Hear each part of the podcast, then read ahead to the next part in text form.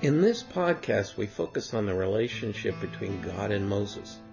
We see how the friendship between the two allowed Moses to be open in his words and advocate for God restoring his relationship with Israel. Moses wanted to be clear on his responsibilities to God. He was somewhat confused and didn't want to be leading the nation without God's direct involvement. Finally, we see Moses' desire to grow not just in his fellowship with God, but with his knowledge and his understanding of him as well. We have used this passage to consider our own understanding and fellowship with God, desiring to grow in these areas just as Moses did. Just as an aside, the reason that you hear music going on in the background, and I don't mean in the introduction, during the beginning and towards the end of these podcasts is because the classroom we use is directly next to the sanctuary and the service tends to bleed over into the room a little bit. I hope you don't find this too distracting and I hope you find this podcast a blessing. Welcome to Studies in Exodus. This series of podcasts is produced by Sephora Audio Productions. These sessions were presented at Foothill Bible Church in Lincoln, California. Your speaker is Pastor Jeff Cragen. Join us now as the class is about to start. So, there's no power in this world like friendship there's nothing you look upon in your life that has shaped you, made you what you are today so completely as the friendships, the friendships in which you have been living from your boyhood up. Now Christianity seems to simply the perfection of this power of friendship. It seems to be simply the opening of the sky so that we can see above every other friendship, above everything that shapes our lives. There's the power of God made manifest in Jesus Christ so that he who passes his life in utter and entire obedience to that of the great master enters into the character of that master more and more. Now, all friendship, all love, human and divine, is spiritual, so that it's no different in reflecting the character of Christ that we have never been in visible contact with him. He does not appeal to the eye, he appeals to the soul, and is not reflected from the body, but reflected from the soul. The thing you love in a friend is not the thing you see. I know of a very beautiful character, one of the loveliest which ever bloomed on this earth. It was the character of a young girl.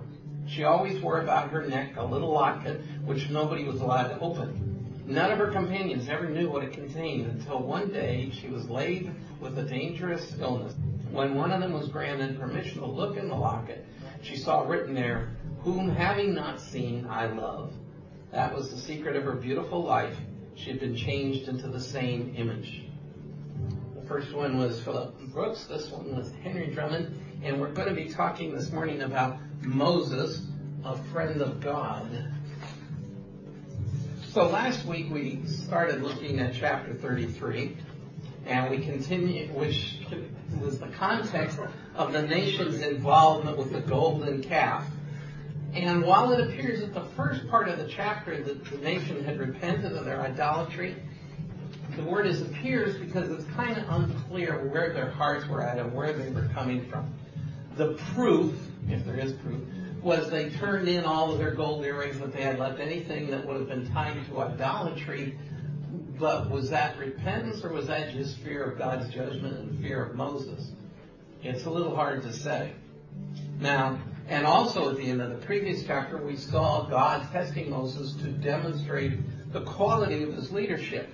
Now, while he struggled at times, while he even failed at times, the fact is he met the primary characteristic of a godly leader, which was he was more concerned about God's honor and God's glory than he was concerned about his own position, his own frustrations, and the hassle of him having to lead a bunch of people who were being a real pain in the whatever.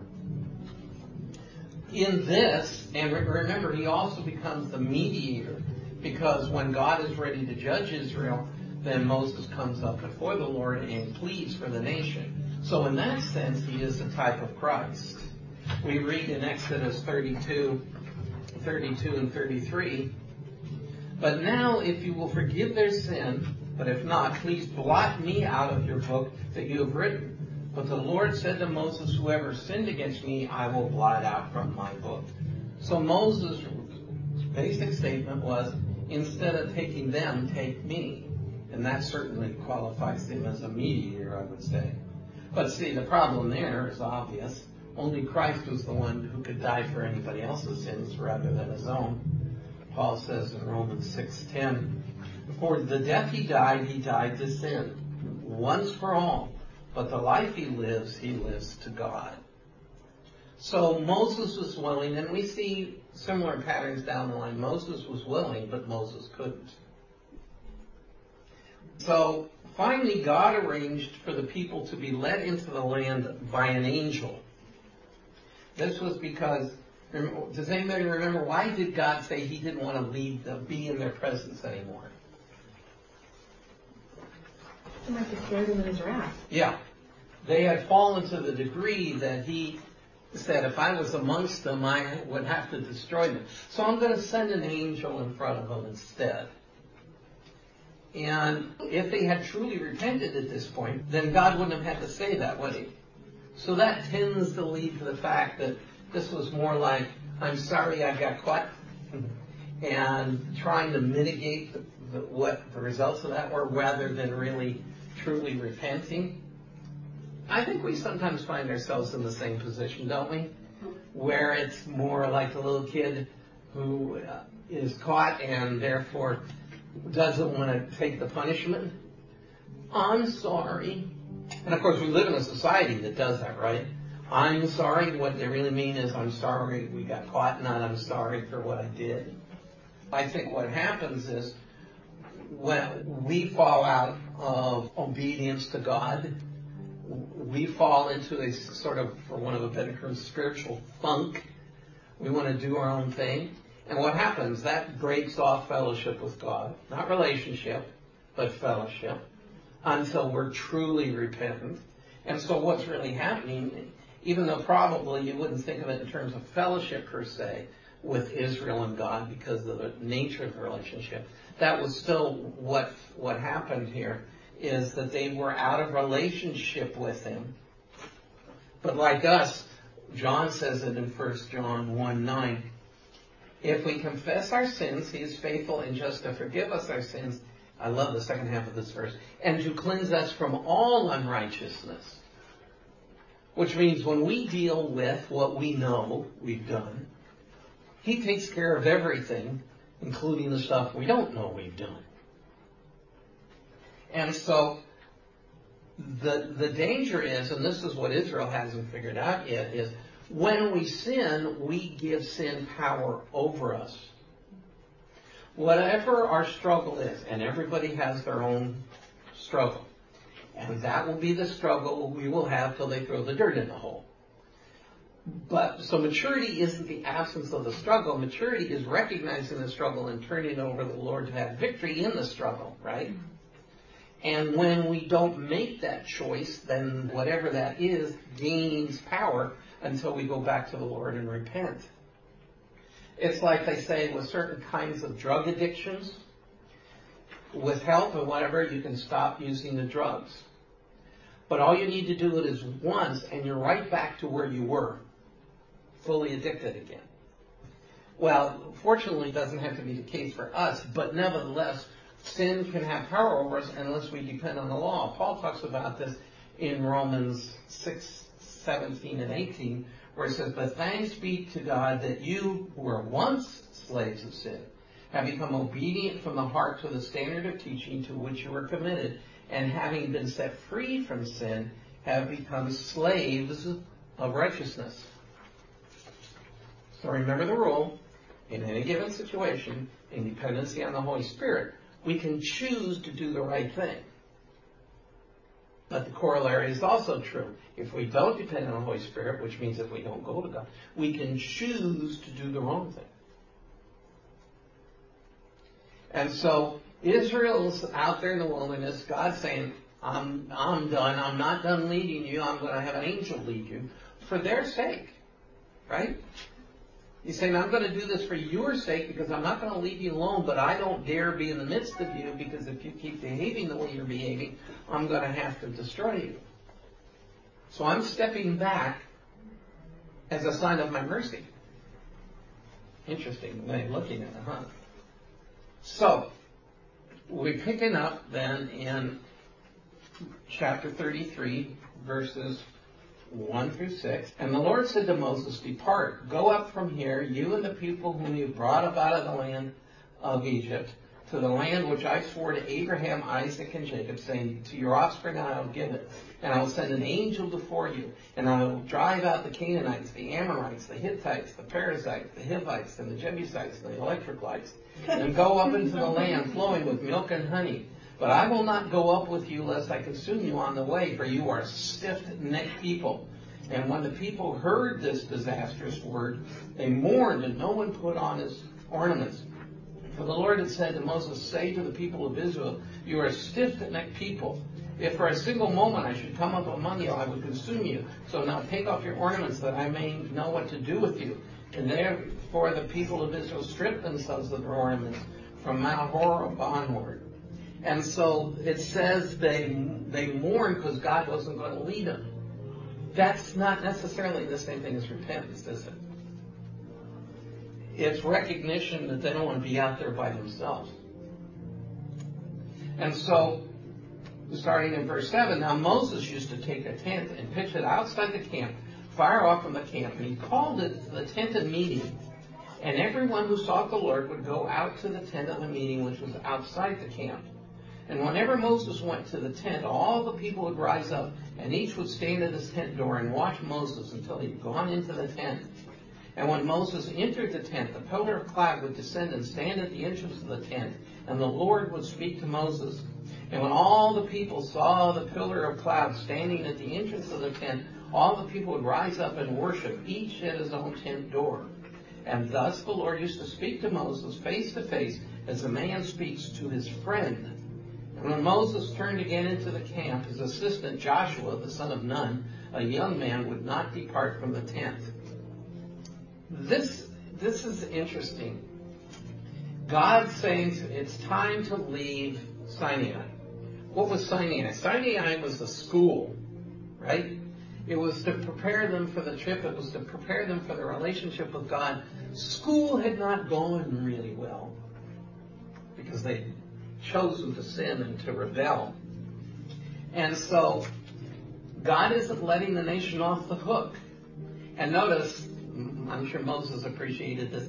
He tends to refer to the people as Moses people, the people you brought up out of Egypt. You know, your daughter today, you should have seen the way she was, you know. When it's behaving, it's your kid. When not, it's the other person's kid. And so I feel bad for Moses because he's really kind of putting the pressure on Moses. But again, it's getting Moses to respond in effect saying, no, I didn't bring them out of Egypt. You're the one that brought them out of Egypt. That's what's going on in Moses' And I'm sure he's not a happy camper at this point. And so the good news is that God had intent, intended to keep them going on to the promised land. But notice why he says this because the promises he made to Abraham, Isaac, and Jacob. In other words, if it wasn't for promises I made to your forefathers, I'd just let you sink out here. Because you guys are a pain in the. And they're getting the message because what he tells them, Moses, you go tell them I consider them a stiff-necked people. Seems to me we wouldn't be too anxious to hear negative comments about our behavior from God. And so they are starting to be really concerned. But not only is he going to move them into the land, but the land is going to be in move-in condition. Notice what he's saying is he will gradually move the people out as Israel moves in, meaning that will leave the land fertile, that will leave behind produce. So it's like they're moving into an already ready apartment. It's a gradual process. As they move in, the people in front of them are going to be removed one way or another. So God is still saying, hey, I'm looking out for your needs. It's like the father of an unrepentant child who is in the background still looking to protect that child, but not from the consequences of their sin, but with the expectation of them recognizing and repenting of that sin. And that's the sad news is he's not going to make his presence visible and he was leaving them on their own, so to speak. What he's trying to do is teach them the gravity of their sin. It's what you end up having, what good parenting does. It means not like some parents when your kid's in trouble at school running in and telling them how wonderful the child is and how dare they do anything to the poor little dear and constantly protecting them from any consequence. It's allowing them to experience the consequences of their failures. I've said this on other occasions. Parenting is easy. I don't have kids. Kids only ask two questions. Am I loved and can I get away with it? All parenting is is answering yes to the first and no to the second. See, it's simple.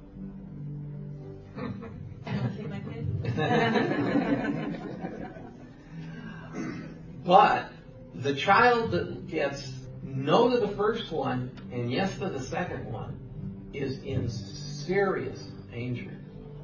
No, you're not loved unless yes, you can get away with it. Because the reason children act out is because they want to know where the boundaries are.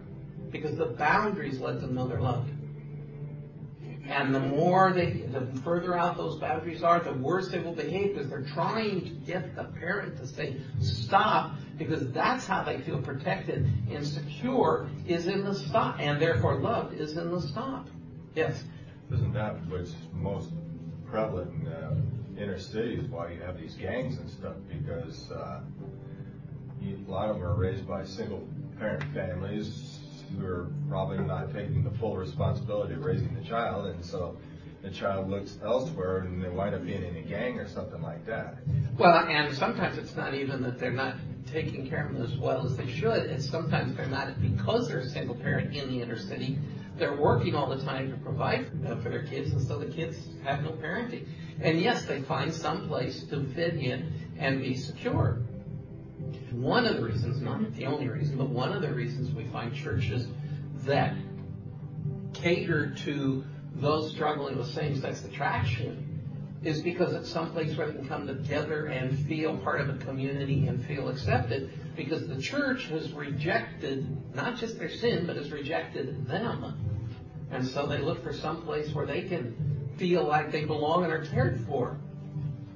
Yes, it's exactly that. It's looking for boundaries and looking for love and looking for acceptance. And so Israel, God put the boundaries down and he's saying, hey, you violated the boundaries. He, he wants them to think about what they're doing. He's not rejecting them, but they need to feel consequences of their actions. He does the same thing with us. Hebrews talks about that God disciplines his children.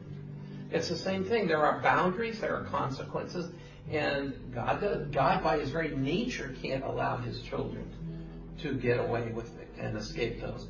The non-believer, that's fine. That's, they're not relevant. They're going to do whatever they want.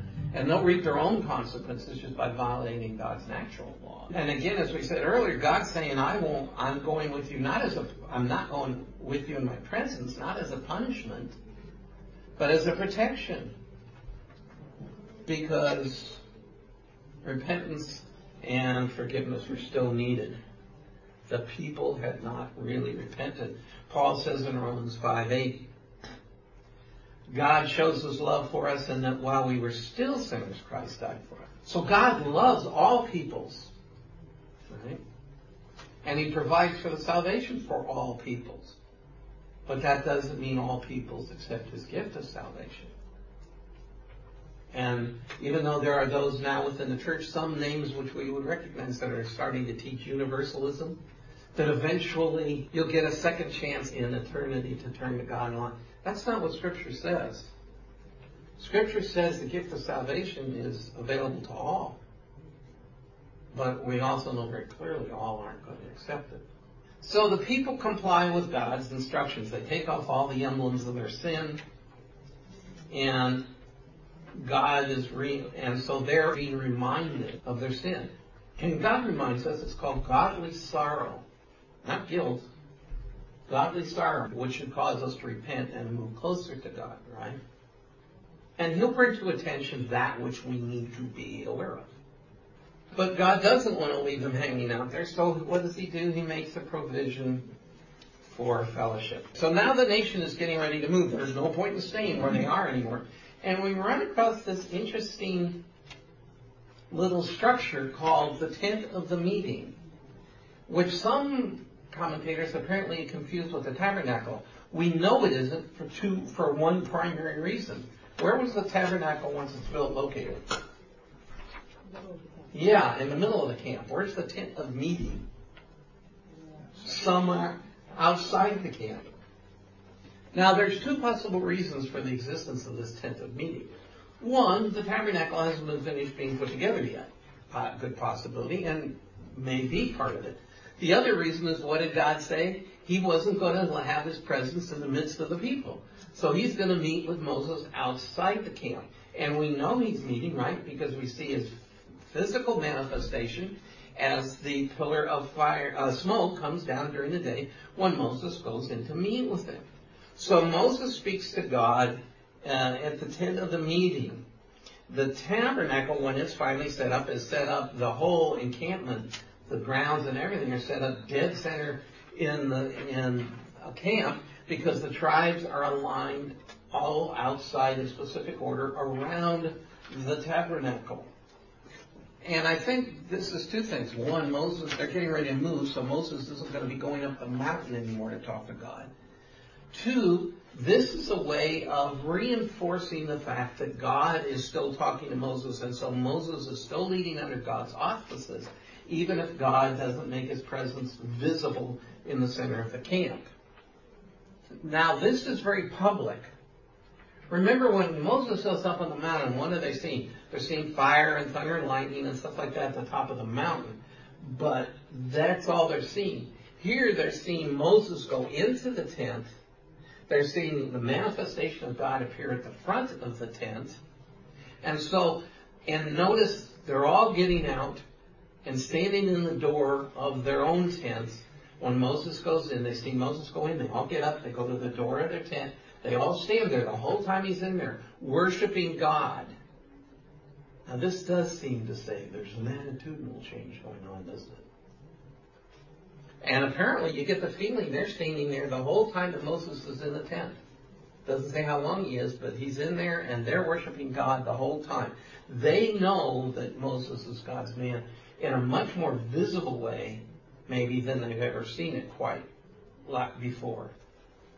And so it's, it becomes an encouragement. And notice how Moses describes this whole thing.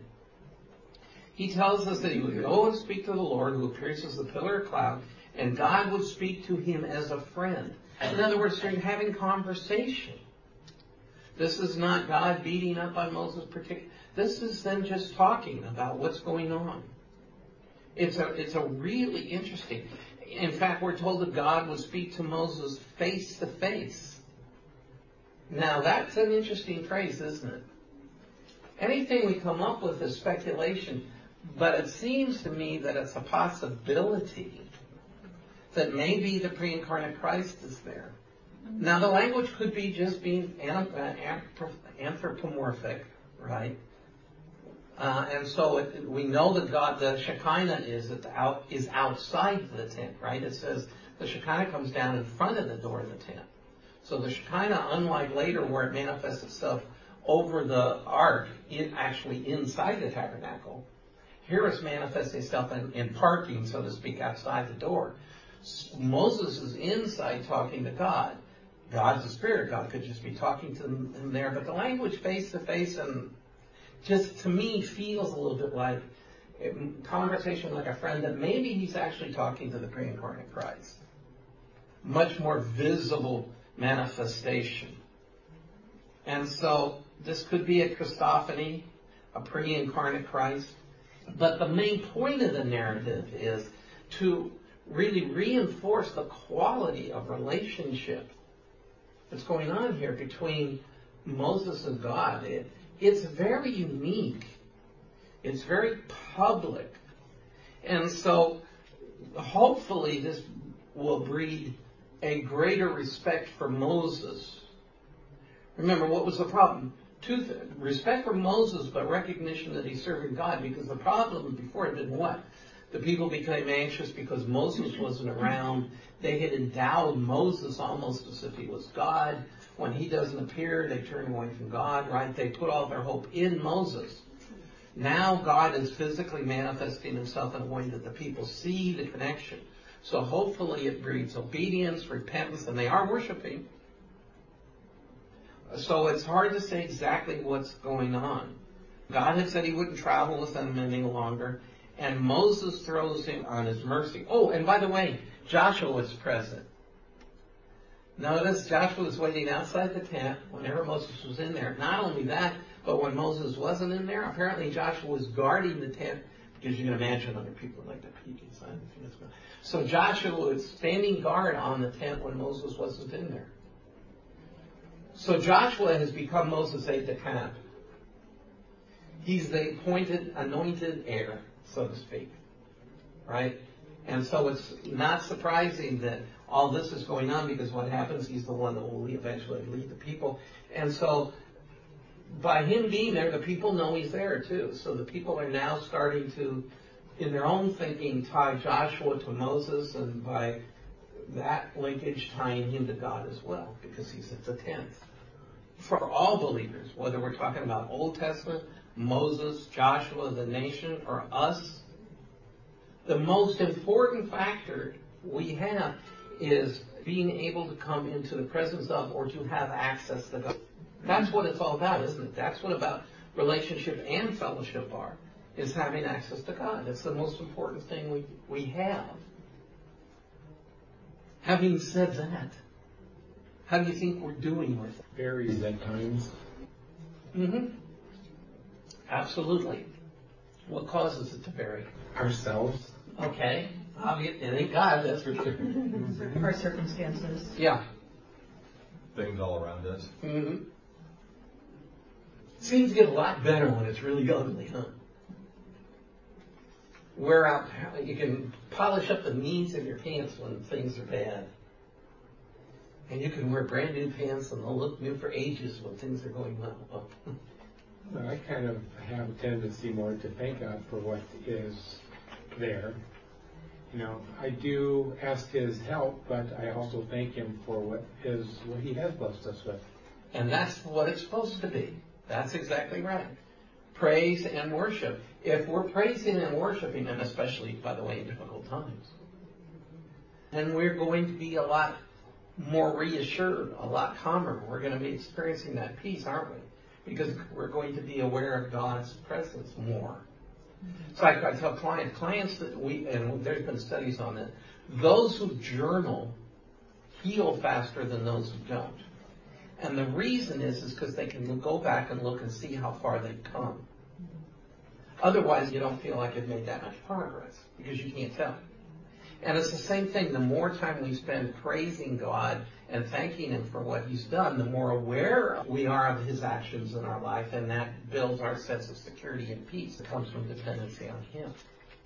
That's why some people keep a prayer journal because they can see all the answered prayers and the blessings and whatever. So those are very good things. So yes, that's that's part of it. That it's all tied to being in the presence of God. Hebrews 10 19 to 22 says, Therefore, brothers, since we have confidence to enter the holy place by the blood of Jesus, by the new and living way that he opened for us through the curtains, that is, through his flesh.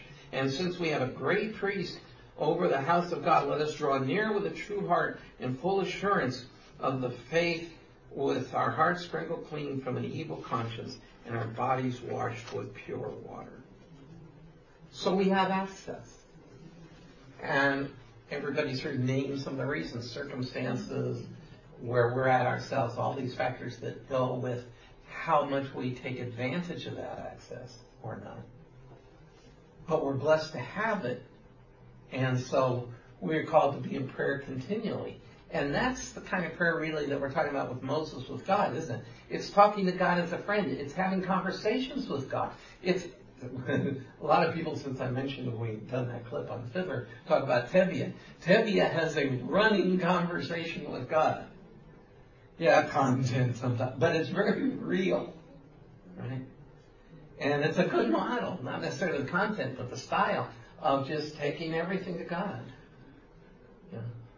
I'm not suggesting we need to break into song and say, if I were a rich man. Mm-hmm. Because we know the answer to that when we'd be in big trouble. But the concept is really good, and so that's what Moses does. Not only is Moses in constant communication with God at the tent of the meeting, and conversing with him, but he talks about this himself in the terms of being in prayer with God. Listen to his prayer. Moses said to the Lord, verse 12, See, you say to me, Bring up this people, but you have not let me know whom you will send with me. Yet you have said, I know you by name, and you have also found favor in my sight. Now therefore, if I found favor in your sight, please show me now your ways, that I may know you in order to find favor in your sight. Consider too that this nation is your people.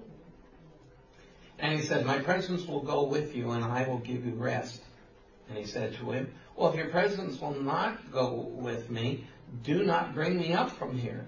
For how shall it be known that I have found favor in your sight, I and your people? Is it not in you going with us, so that we are distinct, I and your people, from every other people on the face of the earth?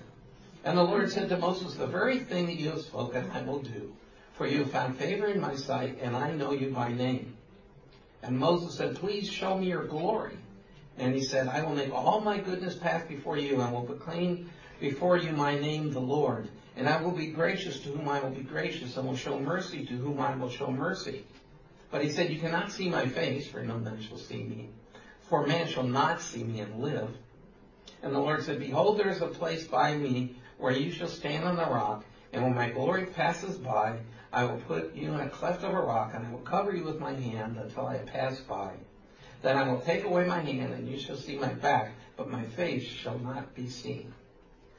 Moses really, remember back in the day, uh, you don't, now here he is talking to God, right? And he is really finessing this thing. Because he says, if I what? And your people, he keeps tying his own name to them. So whenever God says something positive about him, he says, I and the people, and he keeps doing the linkage, saying, God, if I found favor, you need to, to consider us all. And that's the test. God already knows what he's going to do. God knows he's going before. God knows everything that's going to happen. The reason God does these things, the reason God asks questions, Cain, where's your brother, is not so that he gets answers. It's so that we think about and know what God is doing in our lives and wants from us. It's to wake us up to what God already knows. So what he's doing is he's really getting Moses to relink himself back to the people. Remember, when he comes down the mountain, legitimately so, he's furious. He breaks the tablets of the law. He rails on these people. And so he separates himself from them in the somewhat way that God does. And so what is he doing? By God sort of coming alongside of him and kind of taking his side in the discussion, what has he done? He's reduced the bitterness, he's reduced the anger, and he's put Moses into a position where Moses starts relinking himself with the people and wanting God to lead all of them, the people and himself, and doesn't want God to abandon them to some angel. Right? And so what he's doing is he's helping Moses work through his righteous anger that turns into something less than righteous and bringing him back to what a leader has to do. A leader can be frustrated, legitimately so. But that doesn't mean a leader can act against his calling as a leader. And so God is working with Moses. What's interesting about this, and, and shows you how far Moses goes, Moses, in effect, is kind of in a debate with God, isn't he? He's trying to change God's thinking, not realizing that God's doing it on him. But he can be totally open with God. What does it mean to you to be totally, and I'm not calling you to be totally open with us, but I'm saying, what does it mean to be totally open with God for you? Well, confessing of sin Mhm. and uh, restoring your relationship to Him Mm-hmm. Okay. and thinking on, on Him daily. You know, we just is even if you're just like having a conversation in your mind with Him. You know, just I'm thinking about certain things. Yep. Okay. Trusting him to provide all of your needs from Mm. financial to Yeah. With God knowing everything, and we stand making fun of him anyway, so Mhm. how come we not be open? Yeah, and that's the interesting point. It's we hide from God. We want to cover stuff up. We don't want Him to know. We act like that's possible, and the reality is, it's not. So why are we bothering to try to hide stuff? Except that we come onto that right out of the garden where Adam and Eve hide behind a tree, figuring God won't see them. You know, but yes, He already knows what's the downside, and I'll tell you what the downside is, which is what this conversation between Moses and God's about. It means we have to look at it. That's the downside. If we're, yes, if we're totally open with God, that means we have to be totally open with we. And that's the part of it we don't like. We theoretically, theologically, we know He knows everything, but if we're careful, we don't. We try to make ourselves look better to ourselves. Um, for me, it would be acknowledging that all good things about myself or any positive motivations or whatever actually comes from the Lord. That it really isn't me, it's influenced by I think for me, it's about just submitting to to the will of God, knowing He is all powerful, He is in control. Mhm. But can I get my mind to say, okay, God, I, I rest. I rest in that, whether it's finances, kids, any relationship. Mhm. You know, God does, like you said, love us and care for us, and Mhm. you know He is in control. And so everything is for my good, whether I acknowledge it or not. You got it. Yes. Good. It's me? Yes. Um, no, I was just gonna say the same thing, but just like submitting and also surrender Yeah. to all, you know, and let go, just let go. And sometimes the situations makes, you know, put the people in a place that are, you got nothing but God. Mhm. And then it, it- you just have to Yeah. put all the assurance in God's hands. Yeah. And let's face it, most of us at this point in our lives don't want to stand in front of a mirror naked. And uh, theologically, spiritually, we don't want to see ourselves that way either.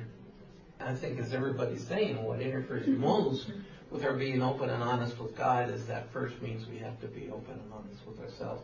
Or ask God, and I am never going to ask God this one you know, put a mirror in front of me and show me as I really am. That one I won't ask. I'm sorry. I'm not one. God is gracious. He rarely does that. But we do need to ask Him to help us be more honest with ourselves and so that we can be open with Him because He knows us better than we know us. We already would want people to see us knowing us as we are. And we don't know ourselves completely as we are, and I thank God that we don't. But Moses at this point is showing that kind of openness and is willing to talk to God. He said, God, you've given me the job. Therefore, we're gonna, if we're gonna discuss it, we're gonna discuss it. You know, and he does. And it's exciting to see him do that because it's encouraging to us. Because we have our own tents of meaning, don't we? We're in them. Because God meets us right where we are. So do you ever get mad at God, by the way? Why? Why what? Why get mad at him? Yes, what, what is? I think That's a- I- That's a, that's a downfall on my part, I do. I think people say that, but I don't think it's necessarily true. When we're in the middle of grief and fear and whatever, to me, now if we stay stuck mad at him, that, that's a different issue. And I tell people getting angry with God, I find as a statement of faith. It says you believe he's there and you believe he can do something about it. And when we're in the middle of grief over great loss, what's part of the grief process? It's anger. And God does, and I don't think God can handle it. And it's, you get angry at somebody you love and you care about when you're involved with them and things aren't going the way you feel they should. Like I say, we don't want to get stuck there. But as an initial reaction, I don't think it's wrong. In fact, like I say, I think it can be a statement of faith. And so I think we need to be careful because I think what happens is when people are struggling in that situation and they share it and somebody climbs all over them saying, you're right, it's a sin to be angry with God. Mm-hmm. So it would be a sin. Moses gets angry. What do you mean, my people? Which I think is a perfectly reasonable. And notice, and here's how we know it's okay. God doesn't say anything to him about saying that. In fact, he comes alongside and helps him process through the anger and the frustration and the bitterness. Right? Paul said it, in your anger, sin not. which means getting angry in and of itself isn't automatically sinful. It's what you do with it. It may be, depending on the cause. If I'm angry because you have the audacity not to make me feel the way I want to feel about myself, then I got a problem, right? Yes. I find that I'm angry with myself and not angry with the Lord. Okay. I'm angry with uh, and disappointed in certain types of choices or paths that I've taken throughout life, and therefore you you have to um, take responsibility, I guess, for the decisions that you make in life. Oh, absolutely. And it's obviously it's not God's fault; it's our own imperfection. Yes, and then we're talking about circumstances that in effect are consequences of our own choices. All right, I'm not necessarily talking about those. Because there are other situations we find ourselves in that are from living in a fallen world that are not a product of our own choices. Okay. Yeah. I look at it as, um, as it's stated, um, his ways are so much higher than ours. Oh yeah, absolutely. Like I said, it's a statement of faith. It's saying, God, I know you could have stepped in and saved this person's life, for example. Yeah. Like I said, don't stay stuck there. But in and of itself, it's not wrong, necessarily wrong. It just depends on what we're angry about and why. Yes. it, my anger at God was actually one of my first inklings that I did still have faith in Him. Because it was pointed out to me that, that what exactly what Jeff just said. It means that I had faith that He could have stopped it or could have prevented. Mm-hmm. And once I realized that, I thought, oh, oh, oh okay. and also knowing that He could take it, that He wasn't going to push me away, and that I could be completely open with God, rail against the horrible things, and then move past it. Mm-hmm. But yeah, not staying stuck there is the key. Yes. And by the way, why do you think atheists and others are so angry about people's faith? Because at some core level, I think they know it's true. If they really didn't think God was up there and just figured you were disillusioned, why would they care? True. You know, eh, these people are just nuts. Who cares? They're so angry because at their core, they know He's real. Yes. That happened in the movie God's Not Dead. I don't know how many of you have seen that, but it's uh, where a philosophy professor, a student, Christian student, um, actually like do a law case for the class, and the class is the jury. And at the end, the way the young man wins the case with the students is he turns to the philosophy professor and says, why, if you don't believe in God, why are you angry at him? The students all begin to stand up and say, God's not dead, and then the whole class stood up. Well, and it was interesting. My cousin was a good example, and I've seen this, and you've all seen this, right? Somebody who purports not to believe in God, doesn't care, not involved, until something really goes wrong, and what do they say then? Why did God do this to me? Excuse me? What's wrong with this picture? Or will you pray for me? Yes, that's the other, yeah. And we all know that the greatest believers in God are insurance companies. now, their view of God is pretty messed up, right? But they believe in Him desperately because they're using Him as an excuse not to pay all the time. So, because it's an act of God. Let Him pay. So, I don't know how I'm going to get back to where I was because I have no idea how I just got here. Uh, so anyway, we're talking about, oh yeah, we were asking, do you get mad at God? So I think we need to reconsider the implications of that. It's not always negative. So getting back to Moses' prayer, see, I think there's some confusion on his part. And that is, okay, God says he's going to sort of just leave an angel and he's going to sort of step out of this. And Moses is wondering, well, then just what are my responsibilities? He feels like, okay, God, I, do I need a new job description or something? He's feeling really insecure. He's been given the responsibility to lead the people in the Canaan. That was his responsibility from square one, right? But implicit in that was, okay, and I'm going to be with you when you do it. Now he's still being told your job is to lead the people in the Canaan, but God's saying, oh, and by the way, I'm not going to hang with you at the time. And Moses said, wait a minute. Well, you can't rewrite the job description when we're in the middle of the job. So I don't know who this angel is, but I'd rather it be all the same to you. I'd rather it be you that's leading us. Seems reasonable. And the next point Moses makes is, okay, God is saying he honors him by saying he knew him. God's talking about him like a friend. They're chatting.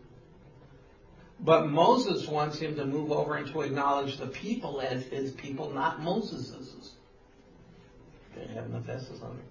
If they were God's, I suspect Moses didn't want to have anything to do with them. Why am I stuck with them? What do you mean, what did my son do today? Wait, weren't you with him? How did he suddenly get to be my son?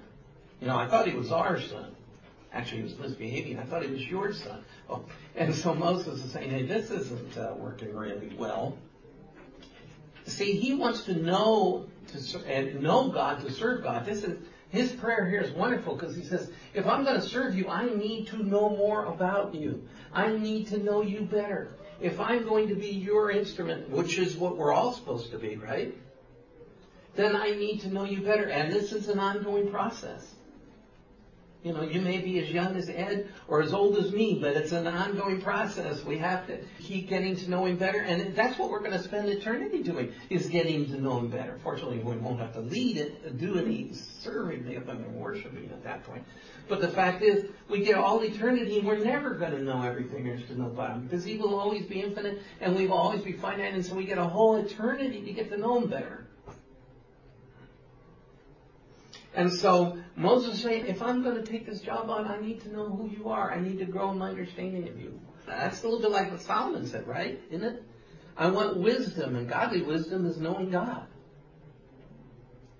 And by the way, and I don't blame you for this one, he wanted to know God better. He didn't care so much about knowing the people better. He probably already knew more about them than he wanted to know.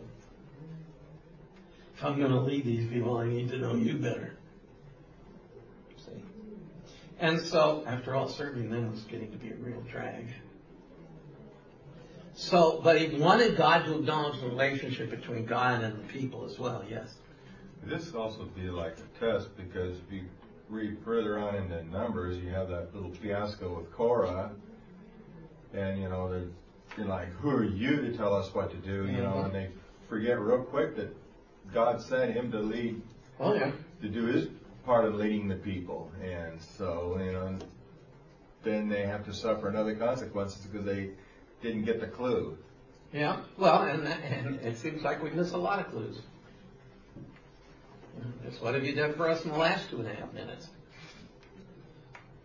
That's the human condition. Hey, until we get it right, we can't be hard on them. Okay. As I always say, we got the indwelling Holy Spirit. What's our excuse? Yeah. So he wants to know God better, but he wants God to, and he's, and it's so clear in the prayer. I am the nation. He keeps doing this. He wants God to say the same things about the nation that he's saying about Moses, that he's going to lead the whole Megillah. Moses does not want to be out there by himself with just him and some angel he's never met. So, We've been looking at the relationship between Moses and God. It's unique. There's only some similar, the only similar relations that we sort of see this kind of communication was God and Adam in, before the fall, when God walked with Adam in the garden.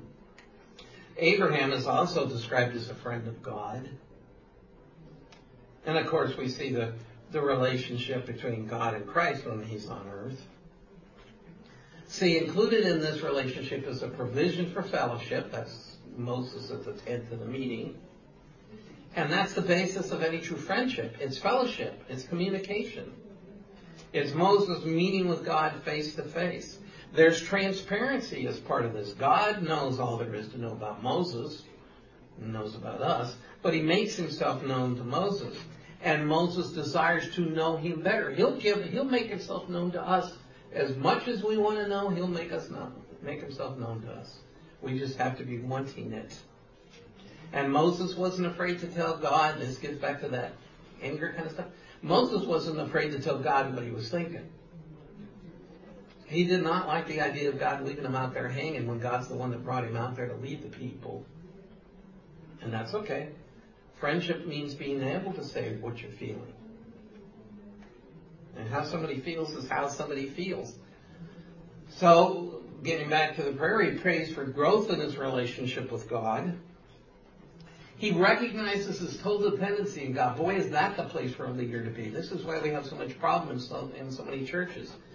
Is the upfront person forgets his total dependency on God and thinks about it being his church as opposed to it being God's church. And then you're in serious trouble.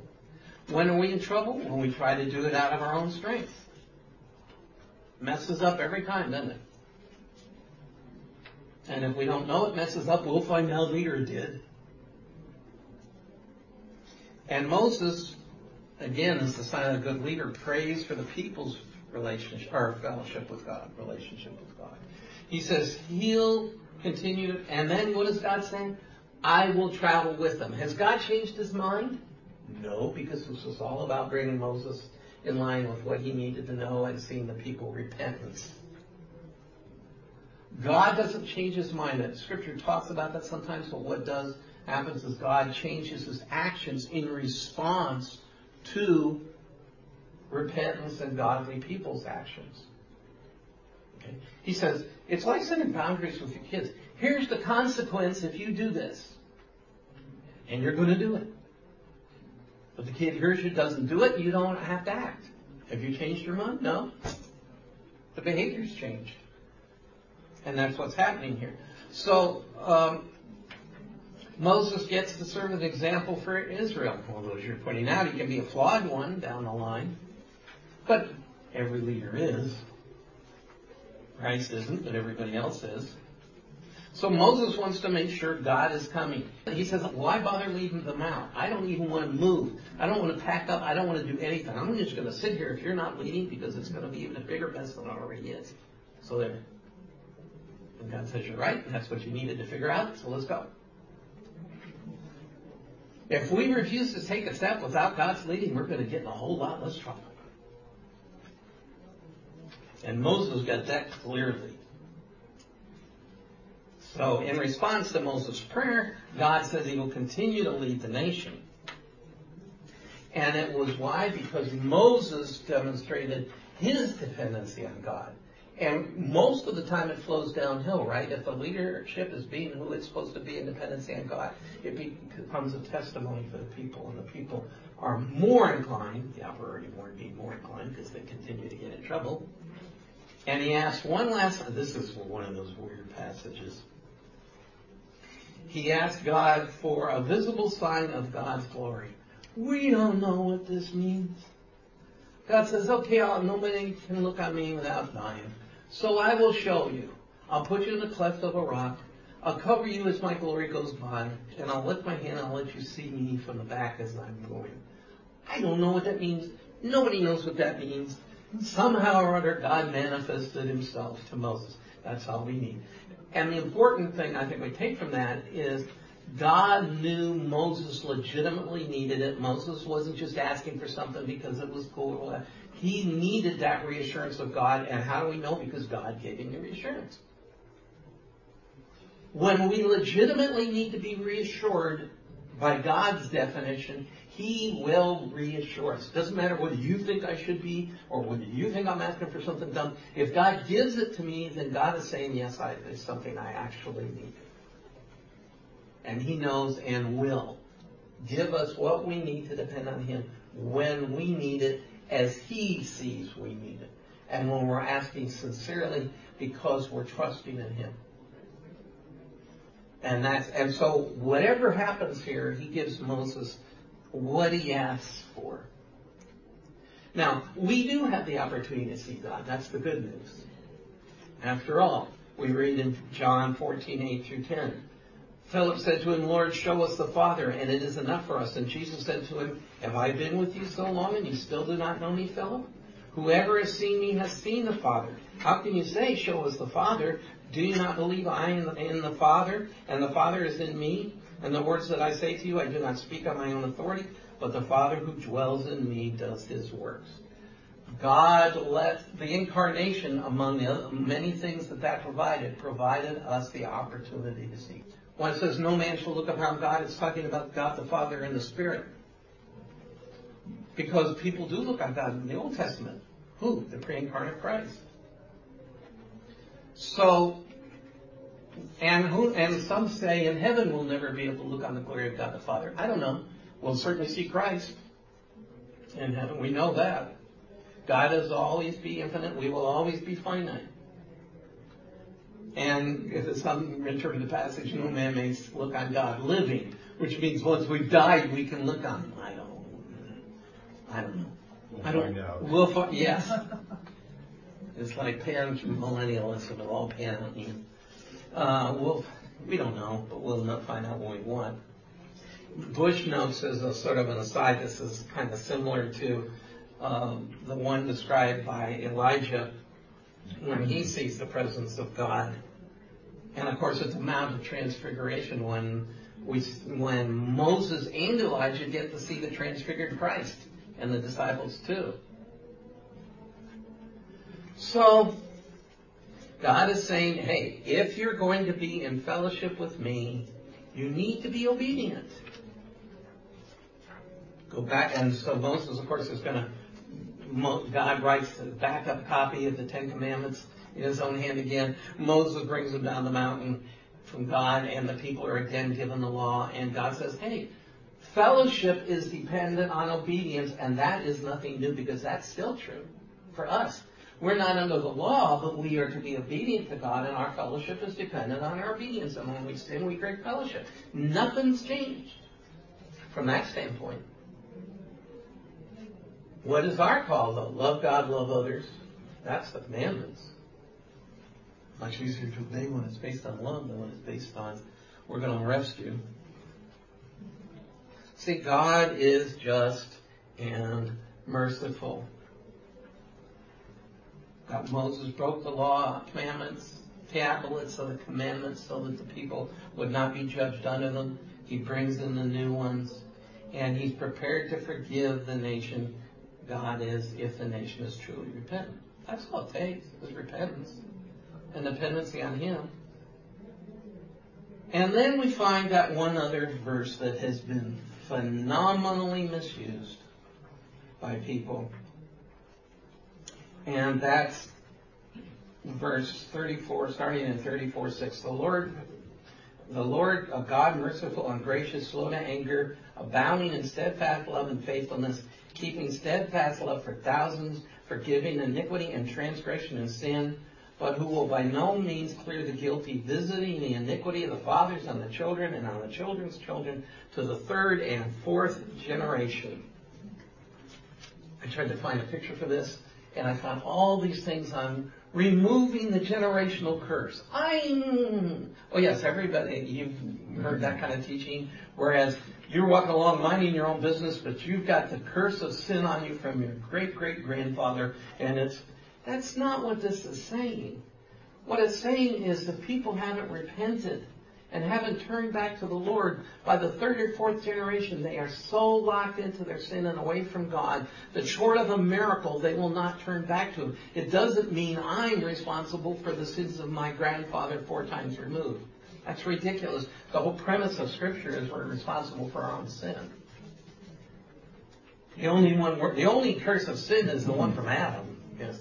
We could, uh, I'm reading, uh, even in Joshua, or in the Judges, when Joshua died, you know, the generation that knew Joshua, they were worshiping the Lord, but the succeeding generations began to get worse and worse and Mhm. worse. Unchecked sin becomes what? It becomes worse and worse, right?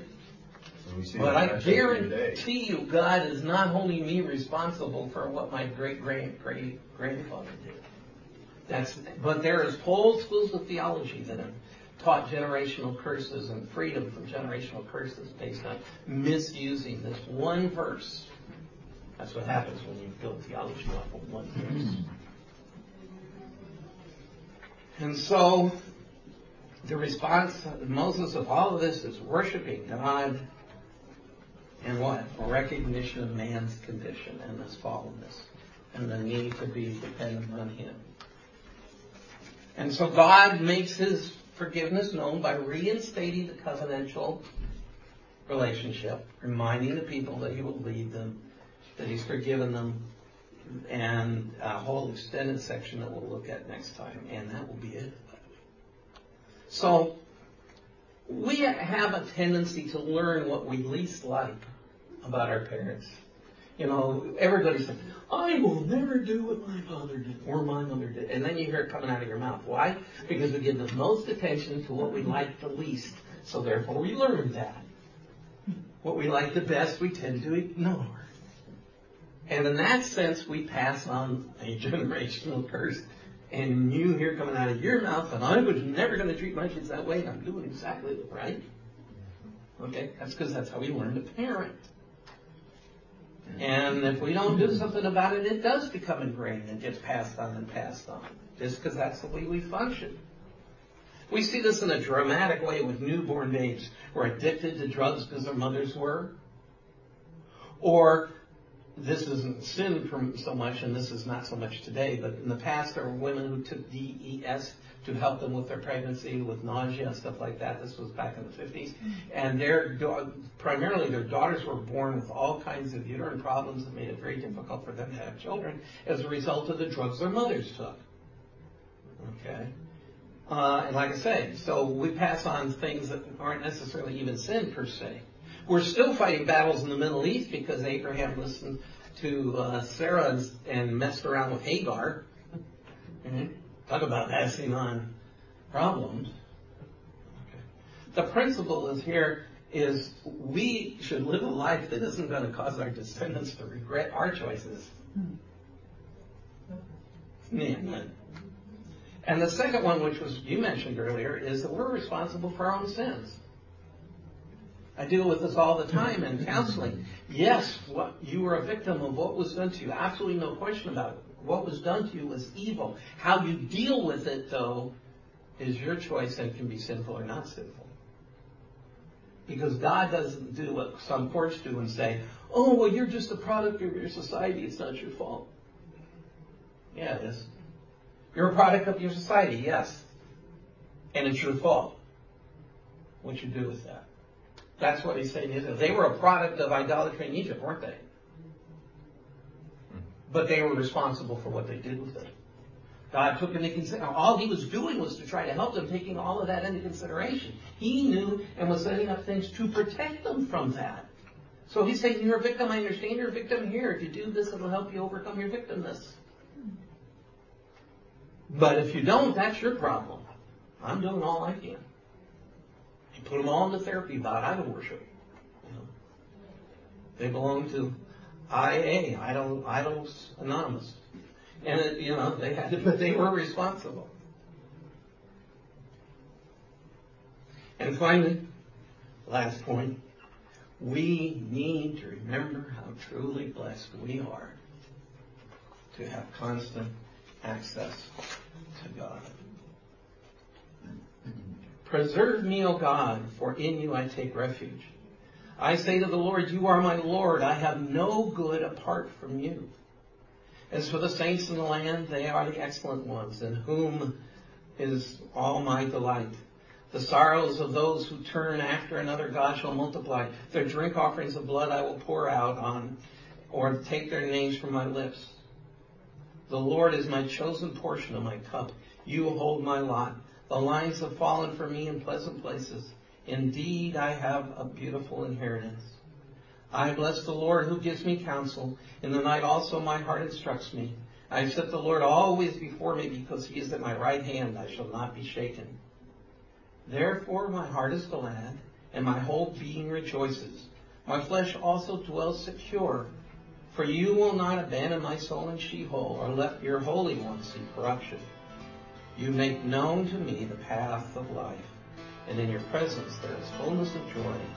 At your right hand are pleasures forevermore.